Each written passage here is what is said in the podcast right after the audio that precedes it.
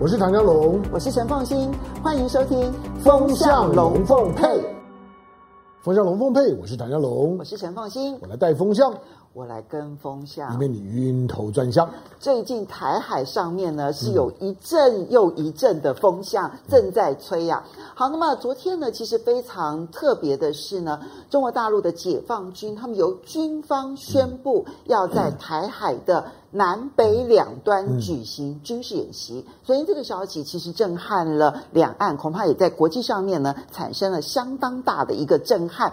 真的会发生战争吗？啊，台湾民众又如何的去看待两岸之间呢？目前的情势之下，会不会发生战争？而发生了战争之后，美国会不会出兵？不过，我们先来看一下，就是呢，现在这个中国解放军呢宣布要在台海的两侧举行演习的事情。先来看这影片。战斗警报！释出秀肌肉影片，大陆人民解放军动作不断，现在再度进行大规模军演。近日，中国人民解放军东部战区多军种、多方向、成体系出动兵力。在台湾海峡及南北两端连续组织实战化演练。就这么巧，美国卫生部长阿扎尔前脚才刚结束访台行程，中国解放军蠢蠢欲动，再次警告台湾，内容还提到个别大国。近来个别大国在涉台问题上消极动向不断，向台独势力发出严重错误信号。共军喊话要向台独势力发出严重信号，大陆军机也进入我国领空，国军立刻广播驱离。中华民国空军广播位于台湾西南空域，高度三千公尺，中共军注意，你已进入我空域，影响我飞航安全，立即回转脱离。国军强调全程掌握讯息，严密监控。国军运用联合勤监侦的作为，对于台海周边的情势。以及海空域的动态都有严密的掌握跟应处，目前状况都正常，对，请各位放心。而不止共军传出，就在八号，美卫生部长访台前，美军雷根号航空母舰和提康德罗加级飞弹巡洋舰安提坦号在台湾和日本间巡弋。上个月，美国海军太平洋舰队航母雷根号和尼米兹号也到南海演习。美官员访台，大陆文攻武吓，国军审慎因应，捍卫台海安全。这个消息当然其实对台湾来讲影响非常的大。事实上呢，在一九九五、一九九六年那时候，李登辉访美的时候呢，当时中国大陆其实也在台海演习。后来在二零零一年跟二零零四年陈水扁执政的时候，也曾经在台海演习。从二零零四年之后一直到现在，已经长达十六年的时间。这一次的再次演习。它当然有几个不同了哈，第一个不同是宣布的单位不同，嗯，好，一九九五、一九九六年的时候是新华社宣布的，好，所以很明显的看到，其实当时是为了说要针对呢这个嗯李登辉呢要赴美康奈尔演讲啊，其实是因为这件事情，然后所产生的一些后续的效应，然后到了二零零一年跟二零零四年的时候，在东山岛的演习呢，当时呢是由亲共的香港媒体所发布的。但这一次不一样，这一次的宣布呢，是由呃解放军的东部战区的发言人直接宣布，而还有一个不同的是，他在宣布的过程当中，第一，他先点名了某个大国，嗯，好，那当然就大家都知道是美国。美国，然后第二个不同的地方呢，是他提醒台独势力，嗯，所以你怎么去看这一次的实战演习？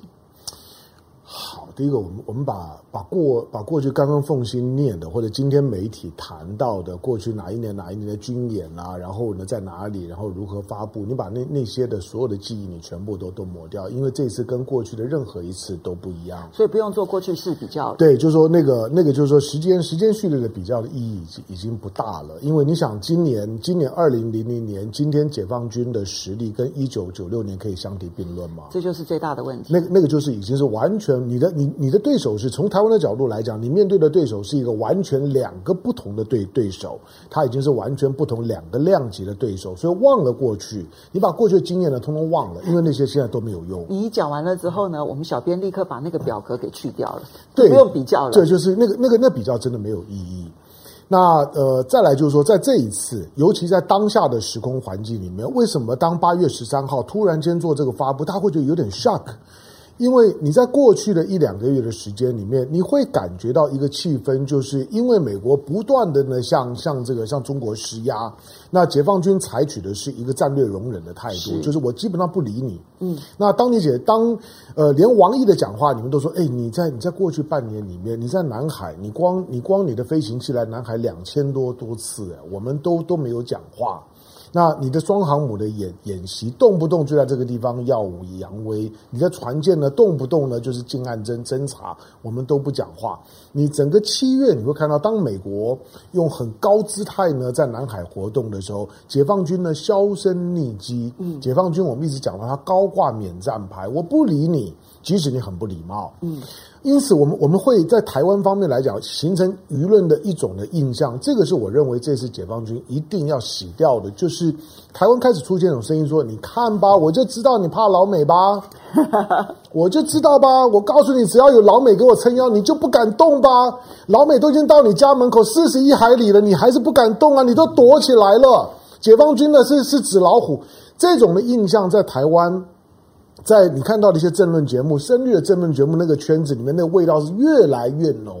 所以你觉得他在监看我们的政论节目，然后随时准备做回应的？他不完全只是这个样子，而是那种的气氛会让人觉得说，美国只要在美国的势力范围之内，解放军是动不了你的。嗯，这个印象呢，在过去的一个多月里面，美国的持续的这样子一个张牙舞爪的在南海地区的活动，得到的印象是这样。所以他必须要呢，让你知道这一次的演习，他释放几个重要的一些讯息。第一个，台海跟南海是两回事，这是个，这个是很重要的。OK，因为他们其实透过南华早报，或者是透过了他们其实内部的很多的文件，嗯、然后或者是对外的访问，嗯、都透露了一个讯息是，他们曾经告诉美国。嗯南海是不会有战争的，嗯、所以这一段期间，不管美国的军舰在南海是如何的挑衅啦、嗯、演习啦，基本上你会发现，解放军反而是不见的。嗯、可是，像他强调了一点，台海不等于南海。嗯，他在释放的第一个讯息，台海跟南海是两回事。你美美国，你有本事呢，你就把你在南海玩的那套到台海玩玩看。我觉得那个时候我们才才知道解放军的态度。嗯，第二个，台湾跟美国是两回事。我对美国的态度呢是战略容忍，对美国是对台湾是准备作作战。你同样的态度，你看到这这也是我们讲的，觉得真的会产生战争吗？呃，最少他摆出来姿态，他要给你的感觉是这个样子，嗯、就是你不要以为我会像对美国一样一直忍，没有这回事事情。对台湾、对台海，北京是有个非常清楚的底线思维的。嗯，在南海的部分来讲，解放军或者是北京，他连防空识别区都没有画。换句话说呢，在南海现在还还是一个一个势力重整的区域，这解放军知道，北京也知道，南海还在一个，尤其他顾虑到跟东盟国家之间的关系，他在南海的处理他会比较谨慎保守，他跟东盟的关系远超过他和美国之间的角力的的重要性。有道理。好，所以呢，他在南海的处理呢，他就会比较温和，他也会比较容忍。他认为跟东盟国家之间建立一个南海行为准则，远比你跟美国在那叫叫叫呢有意义多了。可是台海就不是，台海是中国人的事事情，轮不到你美国插手。这是从北京的角度来看。对，美国如果真的要试解放军敢不敢跟美国打，你来你来台海试，就台台湾跟美国是两回事情。第三个，今天二零零零年跟一九九六年是两回事事情，这我们刚刚讲了。第四个。海峡中的中线，不要跟我讲海峡中线。这次军演就就是告诉你，我看起来好像没有什么准备，但是我随时在备战状态。我可以在很短的时间之内发动一个不是不是一般性的训练的演习，因为演演习有两种含义，一种是训练级级别的，就是可能呃小小区域的单一军种的试射火火炮，这种其实每年到了夏天一定有，只是他要不要敲锣打鼓的讲，你不讲我也知道，嗯。你讲了，顶多我是想说，你想要凸显什么？对，所以过去你不管在浙江沿海啦，或者在在广东西南沿海，它都会有这种的火炮的演习，本来就在台海的两两端，但是今年它是多军种的，嗯，多军种的联合的演习，而且猝不及防突然出来，它就不是一般训练，它是呢战争的前置阶阶段，就是我随时有作战的准备。嗯，那刚刚凤新提到的，就是台湾的媒体都在做，哎，这这次是呢是呢东部军这军区啊直接发布，跟过去透过新华社、透过港媒那种放话式，然后大家都要猜说，哎，这到底真的假的？这没吗？媒体有没有可能是乱乱讲？今天呢，你你不用去猜媒体会乱乱讲，对啊，对，以前我们看到呢港媒的报报道，因为以前透过媒体。你还要去判断这个媒体的消息来源正不正确，就像日本共同社，他的消息不一定是绝对正确的，是的。但这一次他直接用发言人就告诉你说，嗯，你就不用再去揣测这个媒体的性质了。是的，是的。以前我们都会透过，就如果是媒体的报道，我们都会猜一下说，真的吗？嗯，有没有可能呢？是放话？有没有可能是媒体自己乱写？这种可能性当然存在啊。比如说共同社的报道，到现在为止并没有被被证实。八月都过一半了，没有。我觉得现在中国大陆反而是要去否认共同社的报道。对，那现在否则的话，前两个礼拜就宣布了。没错啊，这之前呢，共同社是说呢，会会针对东沙岛在南海会有一场的超大规模的的军演，而且是夺岛演习。没有夺岛演习，但是这次呢，不是，它是直接在台海。在事前大家都知道，这段期间如果包括包括。呃，唐江龙跟陈凤就会说，会说不会有有有战争，那是针对中美哦。嗯，对，我们我们是针对中美，中美不会有有冲突，因为你也没有看到解放军的异常部署，甚至于美国的不断的对解放军的施压，解放军不断的退让，守在最后一条线上面。好，那但是呢，在台海面对到呢所有的台独势力，解放军的态度就不一样。所以我就要问的是，其实这一次虽然宣布了演习，但是演习的内容我们现在还是不确知的。哈、嗯，有几个要去观察演习的重点，比如说他会不会搞一个封锁演习？现在的态态势其实他就是就是以他现在所发布的内容来看，因为演习现场我们看不到，嗯，那我们只能够以他的以他发布的内容，以及可能演习结束之后，大概会有比较多的消息出来。他在呢，但是如果是封锁演习的话，嗯、那就不是事后了，嗯，因为封锁演习你必须事前公告，嗯，如果是封锁演习的话，各位你不用讲别的，光是我们的天然气运输会不会出问题都是个问题。他现在的现在的处理的方式就是说，如果跟过去有点类似的就是，他仍然是针对台湾一南一北。那一南一北，大家知道北北边呢，基隆是个军港，军港的后北基隆的后面还有个苏澳，是一个是一个主要的北部的军事基地。南边呢有高雄，也有左营，所以针对呢，针对一南一北呢这样的一个部署，不管是从一个中以我们台湾的国军的主要的，就是说海空军的实力的配置来讲，当然有针对性。最重要是一南一北就，就就是告诉你，我可以在你完全没有意识到的情况之下，瞬间就把台海给封锁了。台海的封锁一南一北，我摆在那那里，我就不信谁敢进来。第一个，第二个就是说，你不要跟我讲海峡中线，海峡中线这件事情是台湾在讲的。过去解放军如果不说话，那表示对你的尊重。没有，海峡中线其实过去是一个默契线，是，但现在这个默契线会不会随时打破，其实不知道。我我一直在讲说，那个那个默默契是台湾讲的。其实呢，它它是一个像是拔河的那个那个中间的那条红线一样，它是一个实力推移的结的结果。这边力量大的时候呢，那条线呢就就就会呢往往这边移移动；那边力量大就会往那边移动。过去的这个中线呢，是大家呢基于简单的简单的空间物理的概念来讲，就是哦，这这两两边等距离画条线叫戴维斯线。那画了之后，过去之所以没有被挑战，是解放军没有那实力啊。对。以前以前我可以，我所谓的尊重你是以前是都没有，我不尊重都不行。以前呢谈不上尊重，我不尊重都都不行。以前你防空识别区一画画到我东南沿海，连连连江西都画进去，我不尊重都不行。我没有能力去试探你的防空识别区。今天你再再试试看。换句话说，这次的演习，包括演习的演习前两天，你看十十二号、十三号宣布，十二号呢歼歼十、歼十一就就就过来了。过来，大家会说：“哎，那个过来只是不小心越越界，不会啦。那个当然都都都是刻意的，嗯、就让你知道说，你不要跟我讲海峡中线。我如果冲过来之后呢，会掉头，那是对你客气。”好，所以这一次的演习后续呢，其实还会有很多大家去仔细观察，在军事备战上面可能会产生的影响。不过刚刚向荣提到了说，嗯、台湾民众普遍性的认为。不会发生战争。嗯、其实就也很凑巧，你知道吗？刚好旺旺中时最近做了一份民调，今天公布。嗯，好，那当然他在做这一份民调的时候，根本还不知道有军演这件事情，因为那是昨天晚上才宣布的。嗯、我们先来看这几个问题啊，就是说，请问您担不担心台湾卷入中美冲突，导致两岸爆发战争？嗯、你会发现到不担心的人百分之五十二，过半不担心会发生。不担心会卷入战争，然后担心的人是四成一，嗯、所以这个议题它有高度的分流性，嗯，可是是过半不担心的。好，那里面呢，嗯、反而是二十到二十九岁呢，是在所有年龄族群当中呢最怕、最担心卷入战争的，嗯、是有四十六担心。嗯可能是因为，如果真的发生战争的话，他们第一个上战场面的嘛。当然啊，当然。再下一个问题，好，我们来看到的是说，如果两岸爆发战争，你认为美国会不会出兵？这一题最有意思。嗯、认为会出兵的高达百分之五十九点五，认为呃不呃五十八点一，对不起，五十八点一，认为不会出兵的是百分之三十。嗯。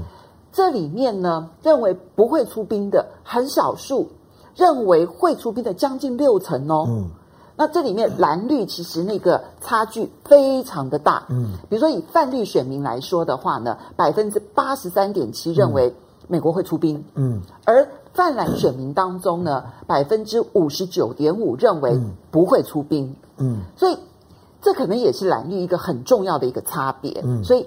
美国会不会出兵？其实也就影响我们现在的很多的态度。嗯，最后一题我们来看一下，就是呢，你认为美国支持台湾最主要的原因，百分之六十一点五认为就是要反制中国大陆。嗯，也许这一点就是我们来判断美国会不会出兵的一个重要原因。嗯，关键题就来了，现在中国大陆演习了，你觉得美国会如何应对？美国。这是一个真正的试探，就是南海的东西就放一边了。我我说了，南海因为因为它是一个一个一个战略的调整区，就是大家呢对于南海该是什么样子还没有形成共识。那个地方呢，各方的势力呢都还在角力，所以那个地方是有有变动性的，连防空识别区都都没有画。但是在台海就不是。台海基本上面，在中国的认知上面，即使台湾也认为台海的问题呢，基本上是两岸之之间的问题。那要不要有外力进来？美国真的是不是要要跟解放军试一试？台海是一个比较好的测试点，尤其在过去。所以，如果这两个问题来问你，嗯、就是说，第一，你担不担心会发生战争？嗯、你会站在担心那一边，还是不担心那一边？在今天，我不担心。好，今天。今天，所以你是在那五十二的那一趴。今天，嗯，对，但是明天，我永远说，在两岸冲突这件事情，明天我不知道，因为。所有的所有的冲突永远是少数一两个人引起的，但是呢，后果是所有人共同承担的。坦白说，如果会发生战争的话，嗯、我们一定早一个月知道，因为他就会派，他就有大量的物资部队全部集结到我们的当面啊。嗯，他他在这一次呢展现的，虽然虽然我们现在还看不到演习的规模，他基本上是呢多兵种的，嗯，然后呢是一种呢联合联联合式的军演，可是预期它的规模可能不会像是九六年这么大，九六年那个时候是已经。不知道怎么办了，所以呢，一定要把把整个的那种张力呢，跟到最最大。对，我记得他们的那个什么，嗯，弹道弹道部队啦，其实对，就是都都都做了各种的各种的部署。那个时候呢，真的是剑拔弩张，虽然我们看不到。那如果问说，两岸之间如果发生战争，你认为美国会不会出兵？呃，美国不管是从他的实力或者意愿上面，我认为都是零。嗯，就是以目前目前的情况来讲。解放军如果要，可是我们过半的民众很乐观的认为美国一定会出兵。我我你站在很少数的那三成，没有这这这没有关系。我我我觉得，当我们在当我们做一些专业的评论的时候，我们基本上面并不是跟着风向走的。那呃，我觉得会不会呢？那不能够对于战争的浪漫想象。我我一直说，台湾，因为你生活在台湾，你要知道你是你是整个所谓的中国历史上面很独特的一代。中国历史上面从来没有任何一个地方的人是七十年没有没有经过重大的苦难的，没有战争，没有瘟疫，没有巨大的天灾，没有人人祸，能够寿终正寝的一代，台湾的这一代人是独一无二的。因此会产生一种情况，就是说我们对于灾难的想象会很浪漫。觉得嗯，你你你不太知道怎么去想想想象想象灾难，想象战争，跟我这种就军人的小孩还能够听到，就是说那种的父父亲那一辈他们的恐惧，战场上面的那种的亲身经历是非常不一样的。但是今天你说两岸。他要清洗的，无非就是，如果你问我今天为什么要演习，就是因为百分之五五十几的人认为认为不会，认为美国会会会出兵，认为两岸不会打，所以百分之五十二的人认为不会打，嗯，百分之五十八的人认为只要打了，美国就会出兵。嗯，是，但是他就是要要去清洗你，就是你可以试试看，看看我会不会打。那马英九呢？前两天提到的，刚好在这时候呢，好像好像是个气氛上面的搞气氛的酝酿。马英九说：“首战即决战。”那个其实是中共他们自己内部其实都评估他们的战争形态是这，这这不止中共内内部，马英九后来后来他们有说，这这不是马英九讲的。台湾现在的这个冯世宽在当董事长的那个国防研研研究院，就说呢，财团法人国国对民民进党是蔡英文上台之后呢才成立的国防研究院，二零一八年的研究报告就这样讲的，嗯，就是告诉你没有那种那种什么小规模的冲突，你不要想这件事，因为我们对战争的想象常常会想说啊，东东沙岛没关系，东沙岛。送送他吧，打一打他守不下来就就不要了。呃，马祖如果守守不下来也送他。呃，南南沙太太平岛离我们这么远，一千六百公里，如果真的呢发生冲突也也送他。我把台湾的台湾的守起来就好了，没有这种事事情。那不管是绿营本身的智库的研究，或者是马英九所引用的，或者是大陆方面，你就不要打，打的时候就是全面。第一仗呢就最最最最后一仗，打到完为为止。所以在面对到战争这件事情之后，你不要有那种好像切香肠似的，嗯，以为两岸可以慢慢切、慢慢切、慢慢切，先先宣布封锁，封锁一个月，大家慢慢熬，等美国派派兵救援。他没有跟你封锁这回事情的，哪里有有时间让你慢慢磨？只要开打就是最后一战。那那个时刻，美国你说要要不要要不要救援？当然，美国美国在玩台湾牌，我们是知道的，尤其在我们刚刚讲的。这个月七月份，今年很特别，因为七月香港问题已经没有了。我的意思是说，从美国的角度来讲，操作香港问题的时候呢，已经过了。以后呢，香港问题会越来越大，他已经失去了对香港的操作的能力。未来他就像台湾，所以他操作台湾会操作的特别的用力。那台湾要不要被操作，自己想清楚。我觉得我们台湾民众基本上是不怕，嗯，至少目前为止。我刚刚讲说闽闽南语，你知道那个。吴吴淑珍的那个闽闽南，就是陈水扁的那个风烛残年的老老婆。那从陈水扁讲风烛残年到现在又过了二十年。好好好，那 吴 吴淑珍讲讲的就是说，他他说看桃膜唔在希望盖头的。鳗鳗鱼，鳗鱼不知道死活，你知道吗？就是如果你到，所以你觉得今天我先讲为什么我说台湾民众还是很乐观？嗯、因为股市现在是上涨了，是啊，是啊，开低，然后现在已经是翻红了。我想这种的这种，它会它会导致进一步的情况，就是说大家呢在第一时间都是啊讲一讲而已啦，讲一讲，连唐江龙都说今天不会打，讲讲一讲，那今天先涨完嘛。可是你说接下去会会怎么样？我不知道。老实说，我认为这个是这个是你两个政府高层应对的问问题。因为真正会，呃，在台湾谈所谓的战争、谈战略问问题，常常有有一句有一句的标准的用语，就是说，两岸会不会战争、会不会打，是台湾决定的；会怎么打，是美国决定的；会打多久，是北京决定的。嗯，你懂懂意思吗？所以换句话说，台湾的动作很重要，台湾的语言很重要。好，可是很有意思的是。百分之五十二的人不相信会发生战争，啊、嗯，不担心。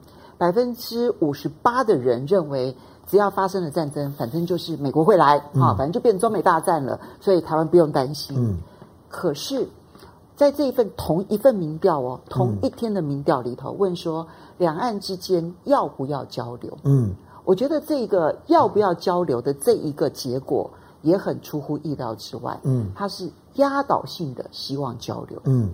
压倒性哦，你看到那个百分之五十八的人认为应该要交流，嗯，然后相对于应该要减少交流的百分之二十三，嗯，你看那个比例是不是差距非常的大？五十八对二十三，嗯，其实就连在泛绿的选民当中呢，都是主张要交流的远多于主张要减少交流的。嗯，那个泛蓝选民就更不要讲了，压倒性的百分之七十二认为要交流，百分之十五的人认为要减少交流，嗯。所以，我觉得这就是一个很特殊的一个心理，就是哦，不担心战争，反正美国会来救我们，嗯、可是又觉得两岸还是交流比较好。我觉得，我觉得这个民调没有意义。为什么？我看完之后，我觉得这个民调就是一。我们已经讲完到这这个时候了，你再告诉我说民调没有意义。我的我的我的意思就是说，我的意思说，在交流跟冲突这两件事情上面啊，它它典型的就是台湾人自自欺欺人的那种的情况。嗯，就是你在你在问这个问题的时候，因为交流是一个正向的字眼。如果如果如果你会说，哎，我们要不要和睦相处？每个人说要啊，我们一定要和睦相相处。我们要不要要不要要不要要不要交交流？要。那我们要不要遵守交交通规则？要。因为那个是一个正向价值。你在问的时候，其实是诱导性的，就是他一定绝大部分人会本能告诉你说要。可是如果你告诉他说，如果交流的前提是要接受九二共识，你你看有多多少人会回回答？就算交流的前提不是九二共识，至少交流的前提是你对陆生是公平的，对，就是说对小明是公平的，不行吗？这种所所有的所有的交交流不是没有成本。你从政治的角度来讲，如果你问那些绿营的支持者说，哎，我们我们我们赞不赞交赞成？赞成交流，可是交流是有成本的哦。可能我们要要接受某种的政治前前提，可能我们要让陆陆生的来，可能要让陆客来啊。你赞不赞成？那个时候他就开始出现犹豫。所以所有的这种的在调查当中，人家随便问你一句那种的问题呢，你根本就没有办法拒绝拒绝。就像呢，就像如果今天一个女生问你说你爱不爱我，你你根本没有勇气回我回回答不爱嘛，不爱就就就翻脸了。所以。通常情况下，你本能的那种的诱导性的问题，你只能够有一个答案。交流也是一样，可是如果有前提呢？那如果你爱爱爱我就要结婚，我们今天就就结婚，你就开始有犹豫了。这是唐向荣的经验，没有啦，开玩笑。OK，我只是说。你问这种问题的前提设定很重要，所以真正有意义的就是那个你担不担心战争，以及你会不会认为美国来救你这件事。没有错，对对就是说这个这个是呢根本的。那因为我们对战争的想象太浪漫，就是没有缺乏经验。大陆也一样哦，大陆也是一样，对战争想象呢是浪漫。好，我们来回应几位网友的这个留言。小小鸟说：“他说越听越怕，开战下去到底要死多少人啊？”晨曦说：“演习演戏，一会儿就会变成真的。我告诉你，如果按照目前的国际局势，嗯、弄假成真，绝对是速战速决。”闪电战，嗯，好了，那王者风范说，这样的民调最好私下去问当兵的，嗯，所以你会发现，二十到二十九岁哦，最主张交流，嗯，二十到二十九岁呢，最担心战争，嗯，所以这个就很特别。好，大家话说，嗯，打台湾先打股市。我觉得股市现在要注意一个状况是，如果这一次的演习它有台海封锁演习的话，那影响就会非常的大。现在只是宣布演习而已，是，就是要注意的，就是了。它只是演习封锁，但不是真的封锁。对，因为台湾海峡够宽，没错，它基本上是国国际公共水道。好，那封锁其实是不太可能的事情。松鼠说：“没这么快了，防弹衣都没交货。嗯、就北北北京就，这就是湘龙讲的嘛。今天还是认为不会打，嗯、但是因为解放军订了一大批的，大概有一百三十万套的新规格的防弹衣。嗯，那个防弹衣是军用的。那没有，大家会说你干嘛订这么多的防弹衣、啊？所以防弹衣没有到货以前，应该还不会。好吧。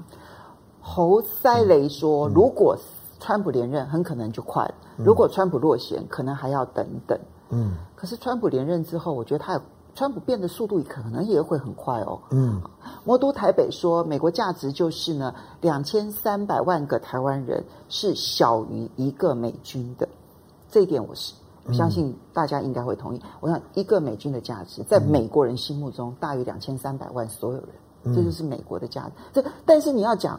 我我我公平的说，你从美国人的角度来讲，它也合理啊。嗯，当然当然当然。好，那么嗯，这个 Breathe Free Zero M 自由哈，他说这个自解放军自己武统的计划是不受外任何外来势力或任何媒体导向而有丝毫改变的，嗯、所以他们不会参考台湾的争论节目。嗯、好来，然后杰森老说别的不好说，习大大有可能每周都准时收看龙凤配。只有他只要看唐湘龙就好。好，来天天烫，谢谢你的 donate，好，也希望你这个周末能够愉快哈。